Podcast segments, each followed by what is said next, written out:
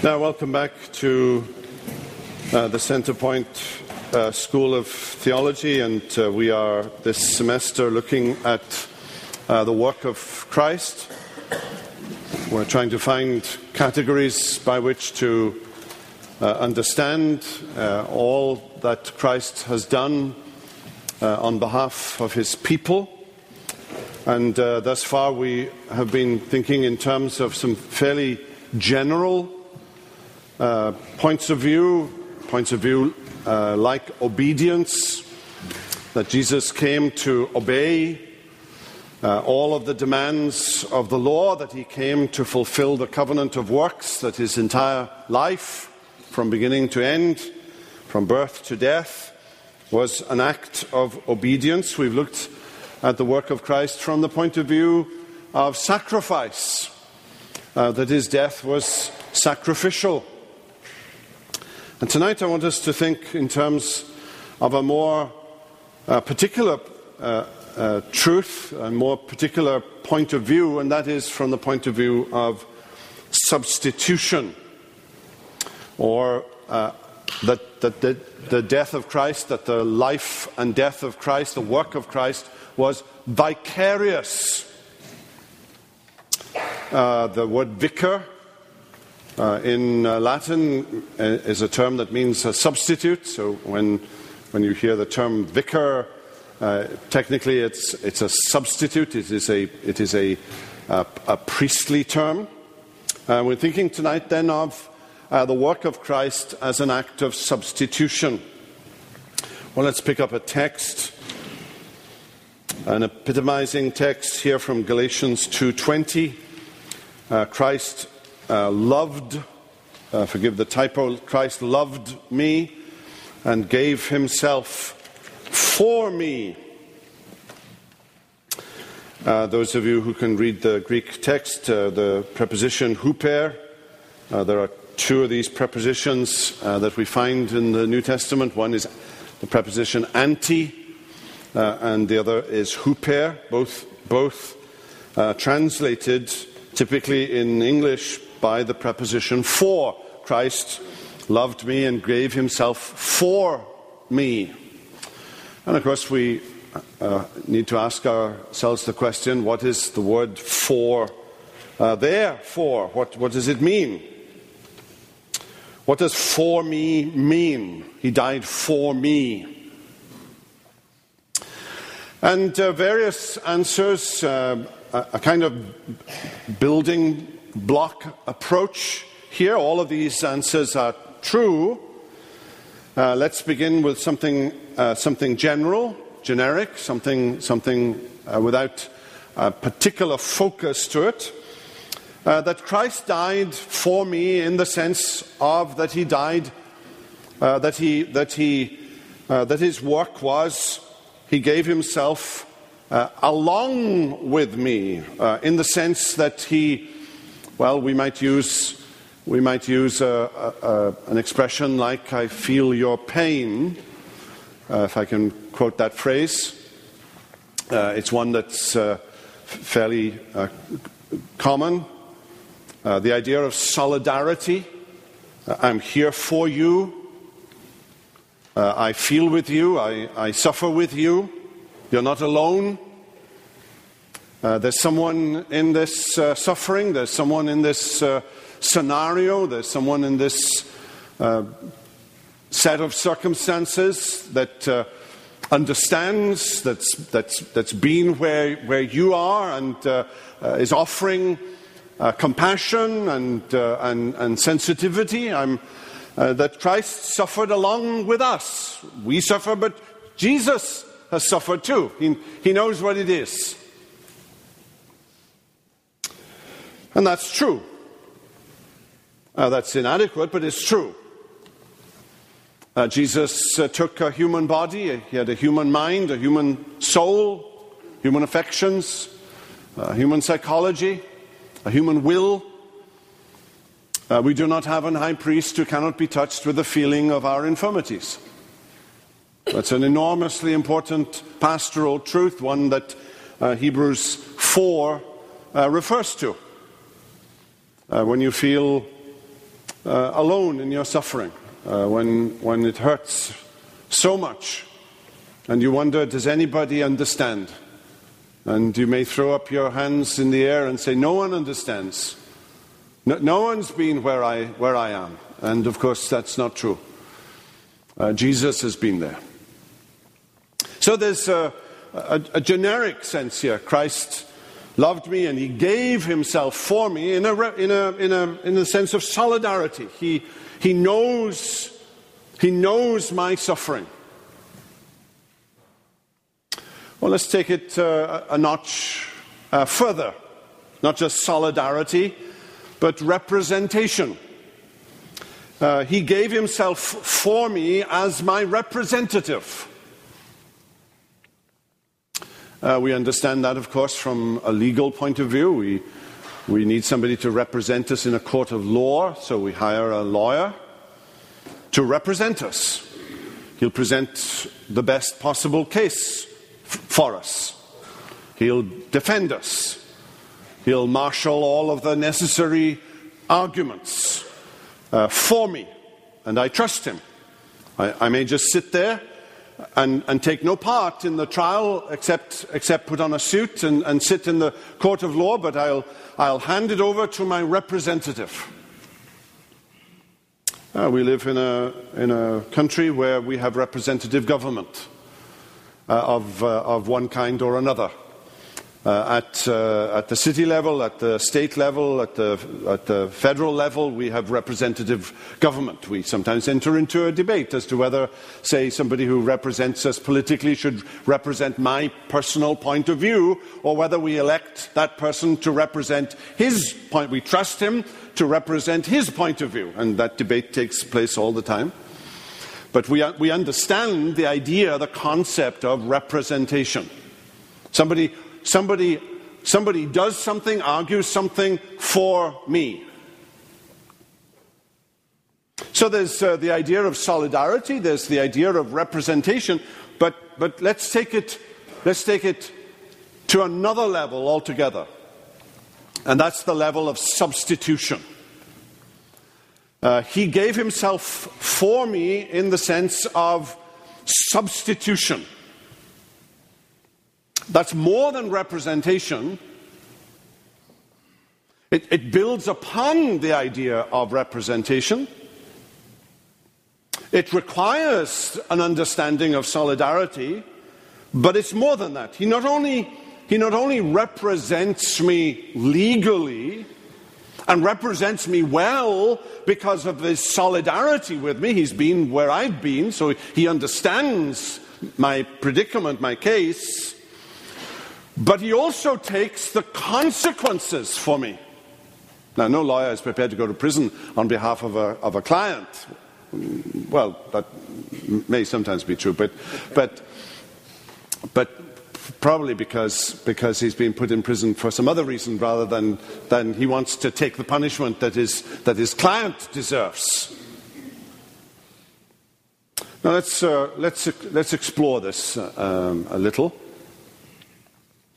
Uh, let, me, let me remind you of an old fashioned word. It's not, it's not a word in much use, current use today, but you'll certainly uh, read it in, in older literature, and uh, it's a word that's, that's in the Confession of Faith, for example, in the Westminster Confession of Faith, in uh, chapter 8 uh, on the mediator, in, in section uh, 3. the word surety. it's a word that sometimes gets employed in liturgy. So, uh, prayers, especially liturgical prayers of a former period, uh, and those who are wont to say liturgical prayers from a former period with these and thous and so on. Uh, and uh, the word surety will sometimes emerge. Uh, what does surety mean? And surety means uh, the idea of substitution. So let's, let's look for a minute here at a, a, a typical statement and it's uh, from a Reformed perspective here, the Westminster Confession 8.3. Uh, the Lord Jesus, in his human nature, thus united to the divine, was sanctified and anointed with the Holy Spirit above measure, having in him all the treasures of wisdom and knowledge, in whom it pleased the Father that all fullness should dwell to the end that being wholly harmless, undefiled, and full of grace and truth, he might be thoroughly furnished to execute the office of a mediator and surety, and surety, which office he took not unto himself, but was thereunto called by his Father, who put all power and judgment into his hand and gave him commandment to execute the same. Uh, I just want to draw your attention to the word surety. Now, this idea of substitution, that Jesus substituted himself uh, for me, he, he, he, he suffered, he died. Uh, in my room and stead, bore the consequences that, that my sins deserve. The idea of substitution. Uh, we've just sung it in this, uh, in this hymn together. There is a green hill far away, outside a city wall or without a city wall, where the dear Lord was crucified, who died to save us all. We may not know, we cannot tell what pain he had to bear, but we believe it was for us. There it is. What does for us mean in that hymn? And of course, uh, in that hymn, uh, knowing uh, that Cecil Cecil Frances Alexander wrote that hymn. Uh, what, what is meant by for us there is, is the idea of substitution. Now, it's hotly disputed uh, today. Uh, let me give you uh, let me give you one quotation here. Hold on to your breeches. Uh, this is Joel Green and Mark Baker. Uh, this is from uh, a book published by InterVarsity Press. Uh, so, what would purport to be a very conservative uh, evangelical uh, pub- publication. And these are well known names. Uh, uh, they've written many textbooks that those of us who teach at the seminary will, will often employ, particularly in the areas of New Testament. New Testament theology and so on. Joel Green and Mark and Mark Baker uh, here's the quotation uh, God takes the role of the sadist while Jesus is while Jesus takes the role of a masochist um, ready to embrace and readily embraces suffering. God, the Father, takes the role of the sadist, Jesus takes the role of the masochist. Uh, this, is, this is their understanding of the traditional doctrine of substitution. That's, that's the implication uh, of the traditional doctrine of substitution. And that from uh, what, what uh, erstwhile has been a, a conservative uh, Bible believing publication. So this isn't some weird, wacky liberal out there. This is, this is, uh, this is fellow evangelicals, fellow conservatives of sorts uh, criticizing what has been a central, uh, a central tenet of uh, a, a, conservative understanding of the work of Christ as a, as a work of substitution. Now, what is the evidence for substitution? And the evidence for substitution begins on what we were thinking about two weeks ago, and that is uh, that the nature of, of Christ's work is described in the, the New Testament as a sacrifice. Uh, and we could spend uh, a, a, good deal of time looking at uh, the nature of sacrifices. What was the place, what was the function of sacrifices under the Old Testament? When, when, uh, when a believer went uh, to the temple, offered a lamb, put, its, put his hands on the head of the lamb, confessed sins, that lamb's throat was, was, was cut, it, it bled and died and uh, uh, a pronouncement was made by the priest uh, that the believer's sins were forgiven. And that essentially was part of the ritual of sacrifice under the Old Covenant. It came in many different shapes and forms, and, and perhaps the central aspect of sacrifice under the Old Testament involved the burning, the Holocaust, the burnt offering, where the offering was burnt entirely. Uh, was consumed by fire as a visual demonstration, not just of its death, but, but of something much more than that, as, as something that required, required to be burnt and destroyed. Um, the idea of substitution emerges out of, out of the very concept that the death of Jesus is, is a sacrifice. He is the Lamb of God who takes away the sin of the world. But let's look, uh, let's look at some t- texts in the New Testament uh, uh, that employ uh, these prepositions, uh, huper and anti, uh, that are translated in English as He died for, for me. let's take Mark 10:45, it's probably one of the half dozen or so most important texts in the New Testament. Uh, this is Jesus' his own um, statement as to the nature of his uh, coming, as to why he came, as to the nature of his work. Uh, even the Son of Man came not to be served, but to serve and to give his life a ransom a lutron, a, a ransom for, uh, in this case the preposition is anti, for me. He gave himself as a ransom for me. Now, what is the ransom? Uh, this is language, of course, taken straight out of the Old Testament. Jesus is, is identifying the nature of his ministry, the nature of his work, purpose of his coming, as fulfilling that which had been signaled by a ransom in the Old Testament. Now, the basic idea of ransom in the Old Testament uh, is the Hebrew word kippur, which is uh, used, uh, first of all, in Genesis 6 of the covering, the pitch uh, that was used to cover the ark. It covered the ark. So, the, the idea of a ransom has behind it the idea of a, of a covering. Uh, we s- probably still use the idea, the concept of, of, of something that covers the debt. It, it obscures it, it hides the debt from view.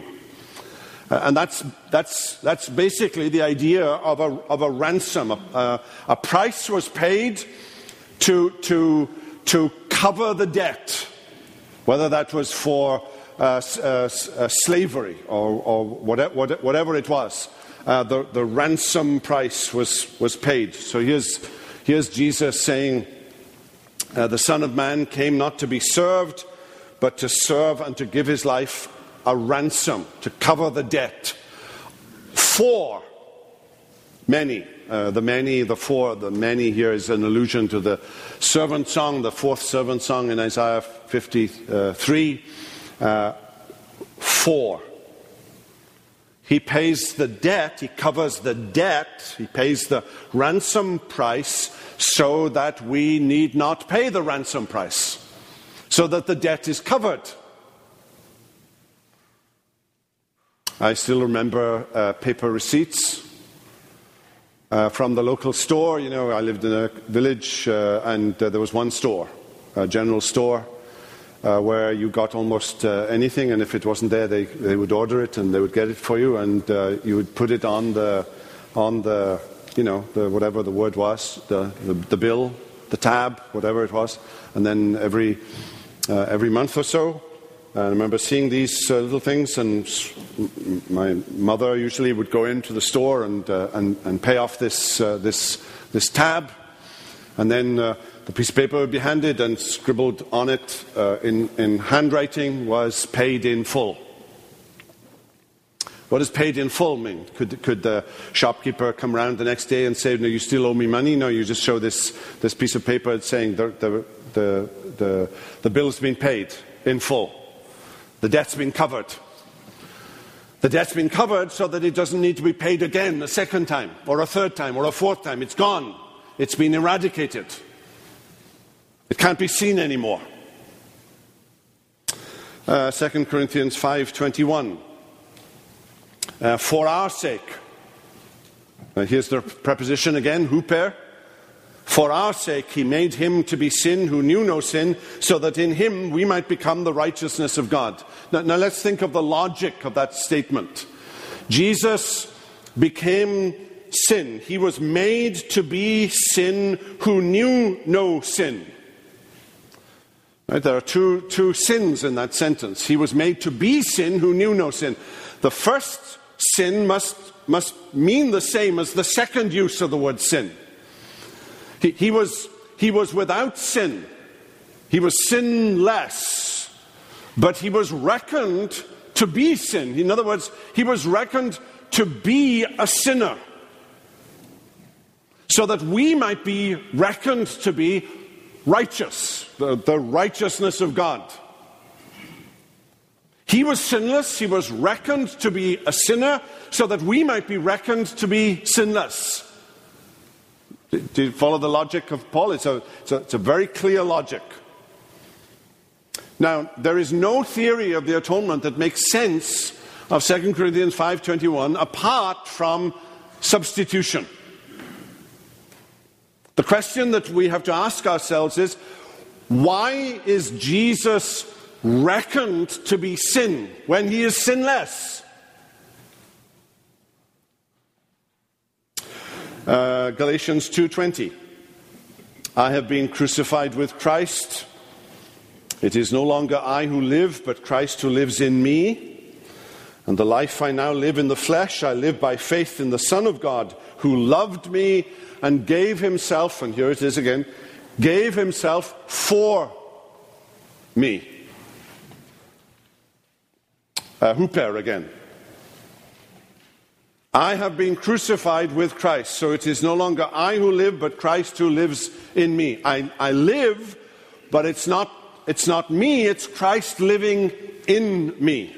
I, I live now by the consequences of something that Christ has done for me. By nature, I'm dead in trespasses and in sins, but now I'm alive. I'm alive because Jesus, Jesus has done something for me in my place in my room, in my stead.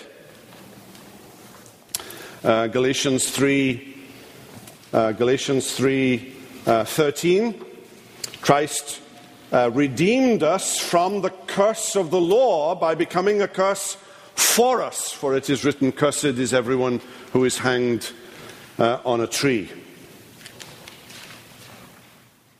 Now, here is Paul speaking of the death of Christ. He's speaking of the work of Christ. And he's speaking of it in terms of a category that you, how do we understand the cross? How do we understand what happens to Jesus? And Paul understands it in this way that he becomes a curse. He is sinless, he is perfect, he is the Son of God, but he, is, he becomes a curse. So that God curses him. We are the ones who deserve the curse. We are the lawbreakers. We are the transgressors. The wages of sin is death. It is, it is upon us that that curse should fall, but it falls on him. Instead of falling on us, it falls on him. And the concept here is the concept of substitution. He takes what we deserve. Uh, one of the one of the most momentous uh, points of a, of a service of worship uh, is the benediction. Uh, I've, I've, uh, I've, loved it when we've heard uh, new forms of the benediction from Dr. Davis, employing in particular some of the verses from the Psalms. But you understand, uh, and, I'm, and I'm with you, and I'm as, I'm as excited when I hear some of these new forms of the benediction too. But remember, when you hear a benediction that's very familiar to you, the grace of our Lord Jesus Christ, and the love of God, and the fellowship of the Holy Spirit, those are very familiar words. But you understand that it cost Jesus his very life for us to be recipients of those gracious words.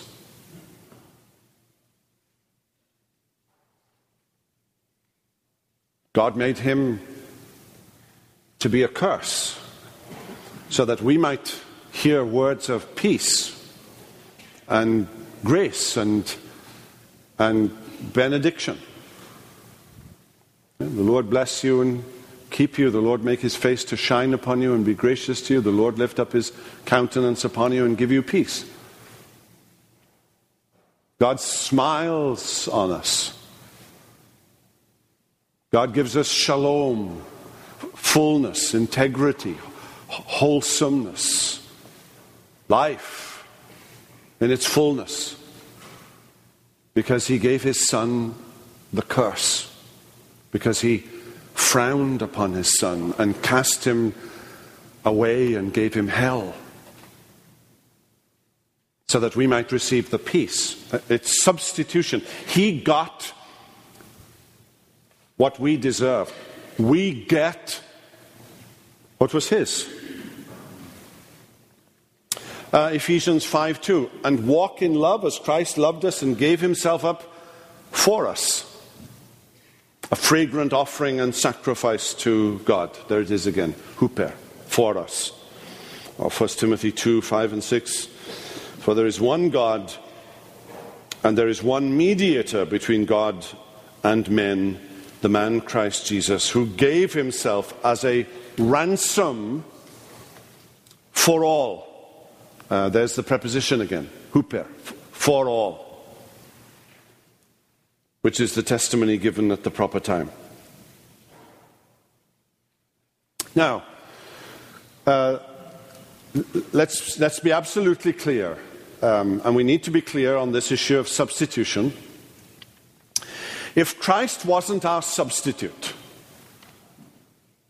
then we must bear the consequences for our own sins. I mean, the objection, the objection is raised about substitution that it's unjust, unfair, that it's a form of, of, of God uh, being a sadist and Jesus being a masochist, that it's some form of cosmic child abuse. That it's inherently a, a violent a picture of God. That's the objection that's raised to substitution. Well, okay, let's, let's, let's take that objection on board for a minute. So it is impossible for someone else to bear the consequences of our sins. So, so where are we? If someone else cannot, cannot take the consequences for our sins, we must, we must bear the consequences ourselves. You, you, you follow that logic. If we must bear the consequences ourselves, if we still uphold a biblical view of God, if we still uphold a biblical view of, of God's justice, if we still uphold a biblical view of God's integrity,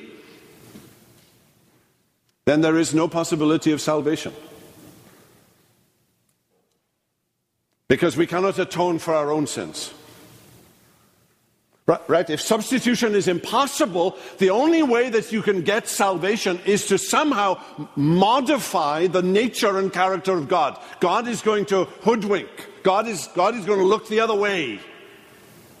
God isn't as holy as you make him out to be. You, you, you see, if you deny substitution, a lot of other things are going to come tumbling down in order for you to get salvation at the end of it. The character of God is going to have to change.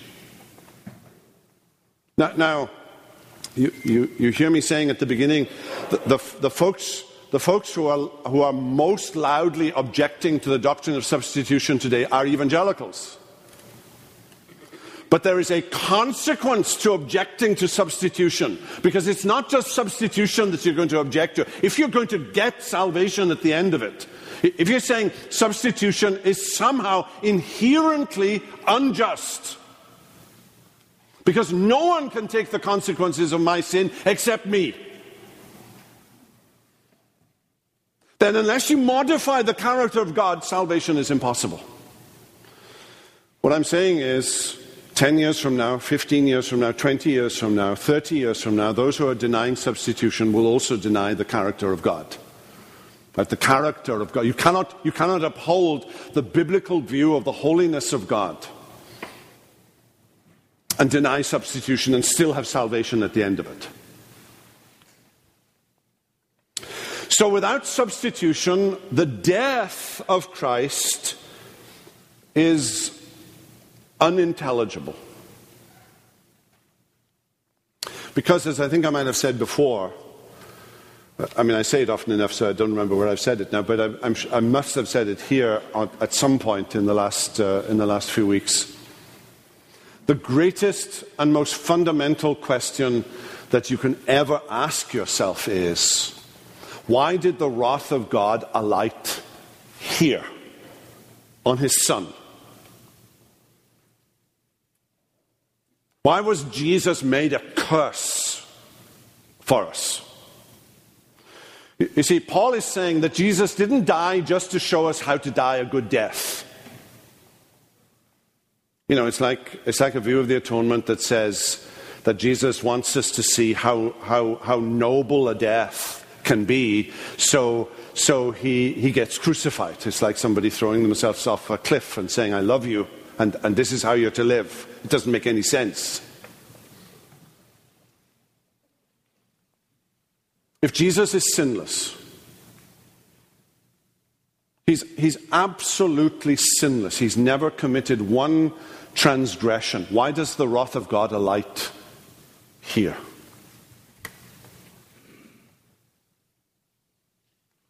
Now, you've only got two choices here, uh, m- maybe three.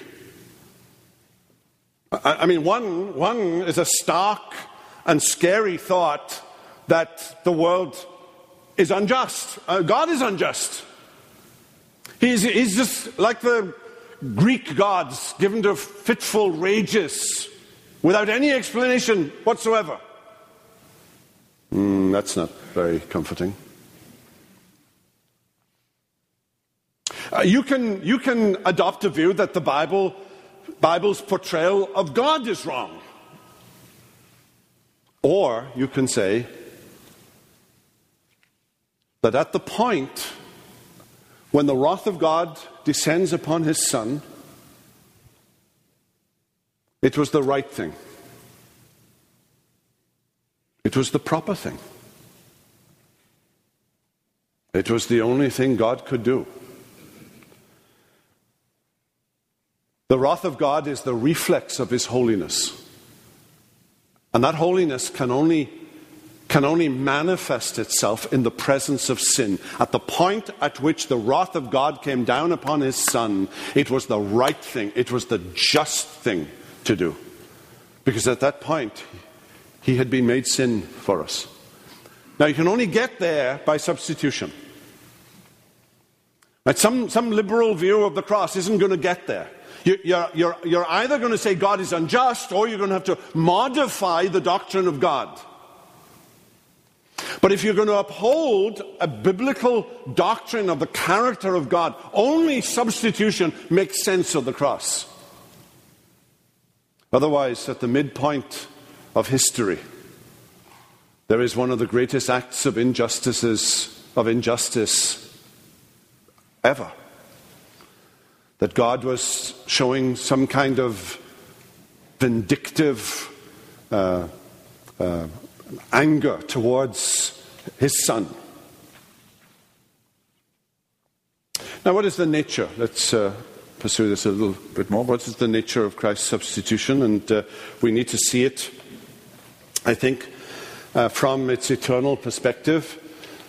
Uh, way back last year, we talked about covenant as a, as a a way of understanding the scriptures as a, as a, a, a hermeneutic, a, way of understanding the totality of scripture that God, God uh, engages uh, in fellowship with us by covenant, by entering into successive covenants. And that's because God is a covenant making God in his very being. Uh, so, so before the foundation of the world, we have this idea, we have this, this, this glimpse in the scriptures, in the second psalm, for example, of, of the Father and the Son in covenant and in, in fellowship together. In, in other words, that what is happening to the Son of God on the cross is not something haphazard, but it was something to which the second person of the Trinity had already committed himself. There had been an intra Trinitarian commitment and agreement that this would be the way in which sinners would be saved.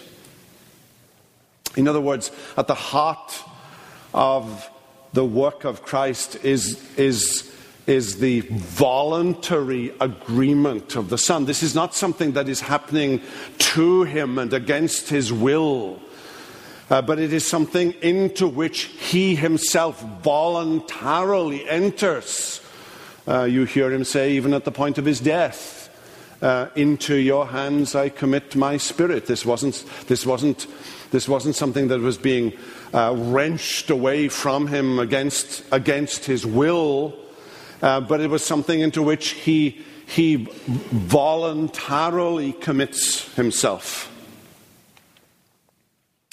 Uh, let's, uh, for time considerations here, let's drop down to some of the objections. And uh, I, I, haven't listed uh, all of the objections, but let me consider. Uh, let me consider four or five of them.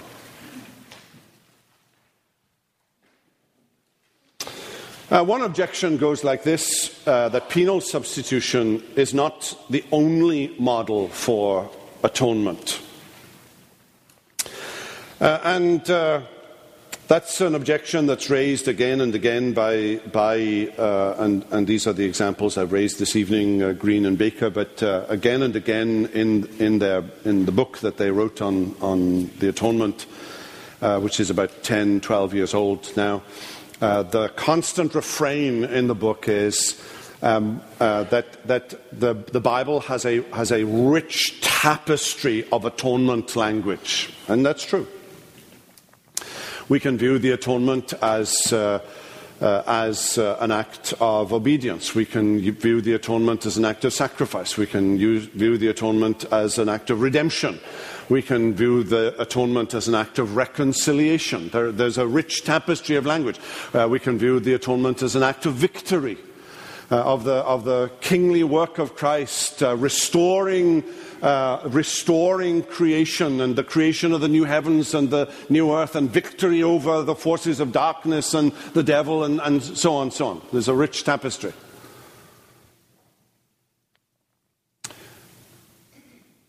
But that's hardly an objection. The, the, fact that, uh, the fact that there are other pictures in the Bible that view atonement doesn't make the view of substitution inherently wrong. It just means that substitution is part and parcel of that rich tapestry of atonement language in the Bible.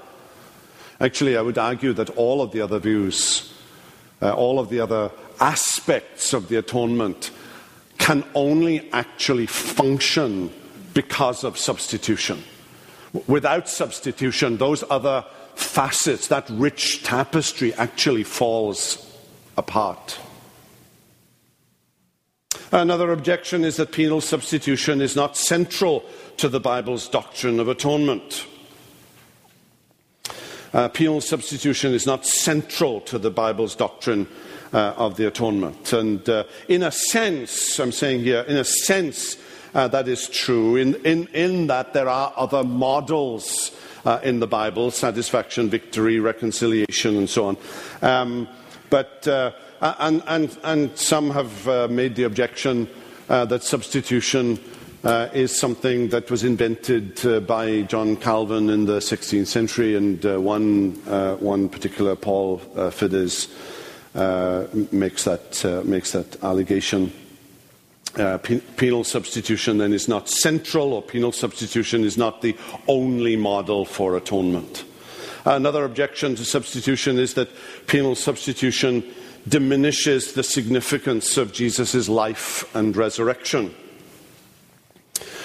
You know, it focuses on the death of Jesus and focuses on the cross of Jesus, but there's more to Jesus than just his cross uh, there's his life, there's, uh, there's Bethlehem as well as Calvary, there's, uh, there's uh, Nazareth as well, as well as Calvary, there's the, there's the empty tomb as well as Calvary. And uh, I was trying to think about this this morning, and I thought it's a bit like visiting a restaurant. And if you comment that the food was great, but you, you know, you're, you're missing the point.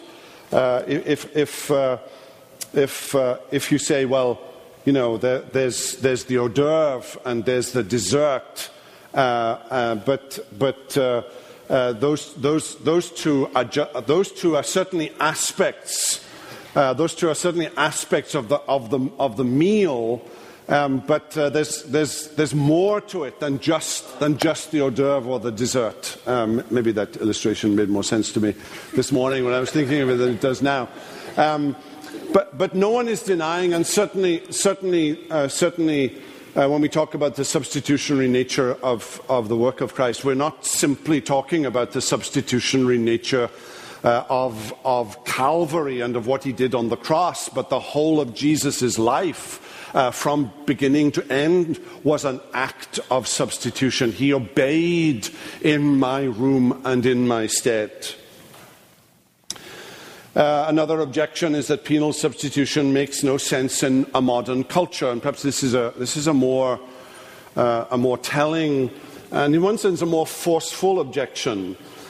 Uh, there are folk, for example, who, who say uh, that the concept of sin, uh, sin in the Johannine sense, how does John define sin? Sin is the transgression of the law. Right? There are other ways in the Bible of talking about sin. Sin is Sin is uh, a dislocation of fellowship. Uh, sin, sin, sin is, uh, is disharmony. Sin is, is iniquity, which means falling short of. Well, we, we, we, all understand the idea of falling short. You know, I'm, I'm, we're always trying to stretch a little further, so we never quite reach the mark of our own of our own desires and potential, let alone other people's, and let alone God's. That concept I'm saying that concept is understandable in modern society, but the concept uh, in modern society of breaking the law and of consequences for breaking the law is perhaps less and less relevant in our modern society that has little place for law. Uh, law is just uh, do no harm to someone else or something like that. Uh, law is, uh, is, is, is often very subjectively defined. And therefore, uh, the, the, implication is uh, that preachers and Sunday school teachers shouldn't talk about sin because society has no concept of sin. Uh, that's the argument. And the argument here is that in a modern society, the idea of substitution just doesn't make sense.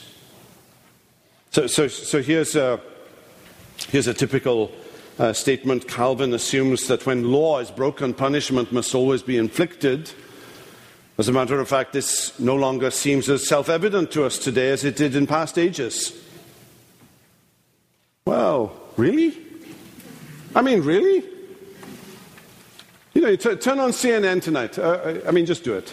Just for, just for 10 seconds, hold your breath. Just, just hold your breath. And, and, what are they going to be talking about? You know, they may be talking about Poland, and they may be talking about, uh, about uh, the Crimea, and they may be talking about Russia, but, probably they're going to be talking about uh, the, the athlete in South Africa and the, and the trial. Uh, because, uh, because a wrong was done, and they want justice. They want to see justice being done. Uh, our, our, society understands all too well that if you, if you commit an act of murder, there are going to be consequences. So, what is all this talk that uh, modern culture just doesn't understand, uh, doesn't understand transgression of law uh, and, and, and punishment and so on? Uh, I think what it says uh, to us is uh, we need to be faithful in, in teaching and preaching the idea of substitution. Because without substitution, there is actually no, no prospect for salvation. Uh, here's another objection the violence involved in penal substitution amounts to cosmic child abuse. And perhaps that's the most loud uh, and, in some senses, um, trenchant uh, objection that is being voiced today. You know, to those who have experienced abuse in childhood who've been abused by relatives, uh, sexually abused. Uh, the idea here of a theory of the atonement in which the father is punishing his son for something he didn't do. It is, it's very powerful. Uh, it speaks at, uh, at an emotional and, and psychological and uh, counseling level. You can understand somebody who's very sensitive about about a, a father figure who has abused them. Uh, and here we are trying to, trying to speak about the gospel in terms of a father punishing his son.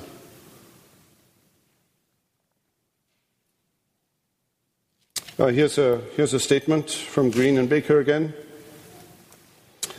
Uh, how have we come to believe that at the cross, this God of love suddenly decides to vent his anger and wrath on his own son?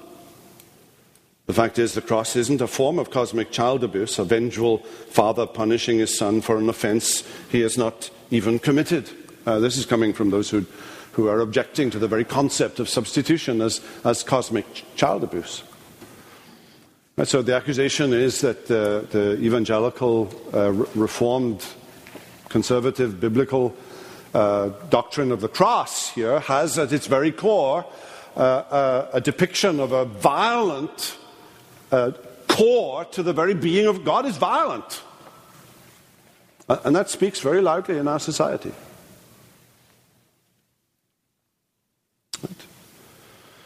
So I think here, I think here we have to be very, very, very careful in how we, how we state this. And, and let me say it again that the wrath of God is not, um, is, is not uh, fitful anger or, or, fitful rage or something that is out of control. Uh, the wrath of God is the reflex of holiness towards sin. It's the idea and concept of justice, that justice needs to be done and needs to be seen to be done. At the heart of the biblical doctrine of the cross is the fact that, that at the point at which Jesus experienced the wrath of God for sin, it was precisely what he deserved. God could do no other as God can do no other with unatoned for sin. I mean, apart from substitution, you have to answer for your own sins. Now, we can lower the bar and say, well, sin doesn't deserve that kind of response, right? That's another issue.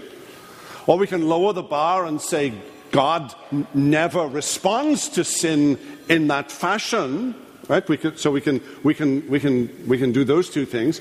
But if we, maintain, if we maintain a biblical view of God and a biblical view of sin, only substitution will get us to salvation and redemption. Uh, so the hymn that we sang, uh, the hymn that we sang earlier, that we may not know, we cannot tell what pains he had to bear. But we believe it was for us. He hung and suffered there. But he suffered so that we need not suffer. Uh, he took all of the consequences of sin so that we may never have to take the consequences of sin. That our sins have been wholly and completely and absolutely wiped out. God reckons us to be law keepers. God reckons us to be covenant keepers. God reckons us as righteous as Jesus is righteous. That's the amazing thing.